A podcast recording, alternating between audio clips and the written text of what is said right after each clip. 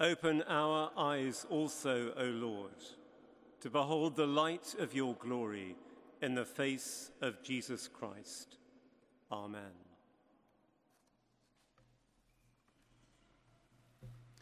Have you noticed who isn't there? If you've done unconscious bias training, you might.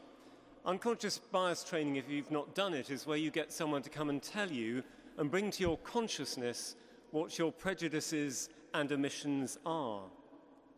Because one of the things that we do as human being, beings is fail to notice certain things or certain people because we don't want to, they're not important to us, or they make us feel uncomfortable, or we think we're going to help them rather than have them as a part of us.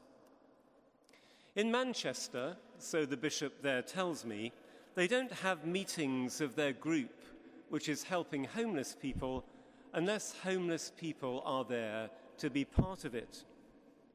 Don't talk about us without us, is how many people put it. Whether they're homeless, or gay, or travelers, or immigrants, or black, or young, or any other group which is on the outside of the attention of those with power struggling to be heard. Don't talk about us without us. So, coming to Epiphany, have we noticed who isn't there? Epiphany is a Greek word which means revelation or unveiling. And today we commemorate how God is revealed in Jesus.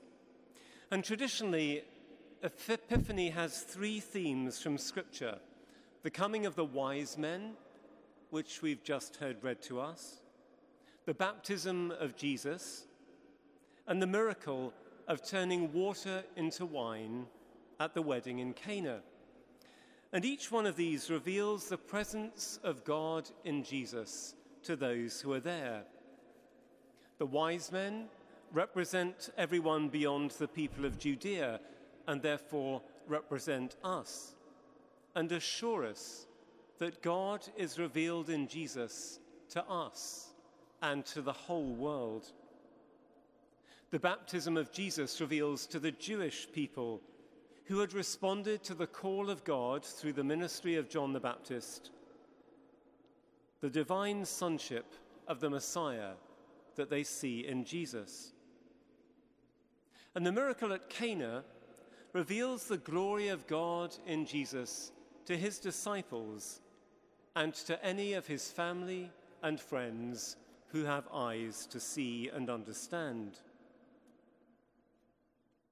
It's only this year, however, that I've noticed who's not there at the church's celebration of Epiphany. I was thinking about the way in which the three Epiphany themes relate to the revelation at the beginning of each of the Gospels. The wise men are the first people in Matthew's Gospel to find Jesus. The baptism of Jesus comes right at the beginning of Mark's Gospel. The miracle at Cana is the first of the seven signs in John's Gospel that reveal who Jesus is. Have you noticed who's not there? It is, of course, the shepherds from Luke's Gospel. And the great epiphany of the angels, which reveal the birth of the Saviour to a group of nomads outside Bethlehem who respond by going to see God born in a child in a manger. I'm sure there are good reasons why the church doesn't include the shepherds at the Feast of Epiphany. Perhaps when Christmas became a separate celebration of the Incarnation from the Epiphany, the church felt the shepherds had enough exposure already and didn't need any more. But I do think that it matters that we notice the shepherds too, because they were the unrespectable people in Judea. Just as the modern government of Israel today is trying to get the Bedouin, the nomads, the herders, to leave their tents and settle down, just like the governments of many countries don't like travellers and nomads because they're on the edge of settled society, so Luke's shepherds represent those who don't fit into the norm. They are the ones who we don't notice aren't there. There's a wonderful bit of nonsense in the first book about Luke's Gospel which I ever bought, written over 40 years ago by a great evangelical Bible teacher. And he says that shepherds had a bad reputation and were a despised class of people. But, and I quote, there is no reason for thinking that Luke's shepherds were other than devout men. Else, why should God have given them such a privilege?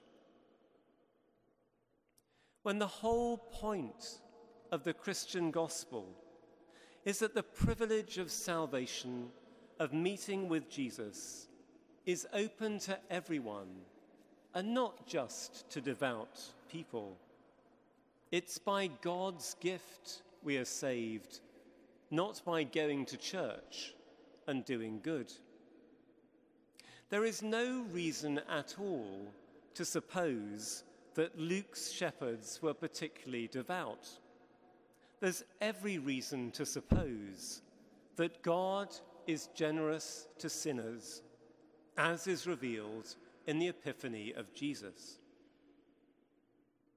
So, whether you're a spiritual seeker, like Matthew's wise men, a follower of the one God, like Mark's crowds at Jesus' baptism, a paid up disciple of Jesus at John's wedding in Cana, or one of Luke's excluded and marginal shepherds. Whether you feel at home here or you don't feel you fit in anywhere. The good news of Epiphany is that God looks for us and for all who are not there yet and includes us in. God comes in Jesus for us. God comes in Jesus to us, opens our eyes to see those who we haven't noticed, and change us as a result. A New Year's resolution. I will look for those who are not there and respond with the generous love of God. Glory to God in the highest heaven and peace to his people on earth.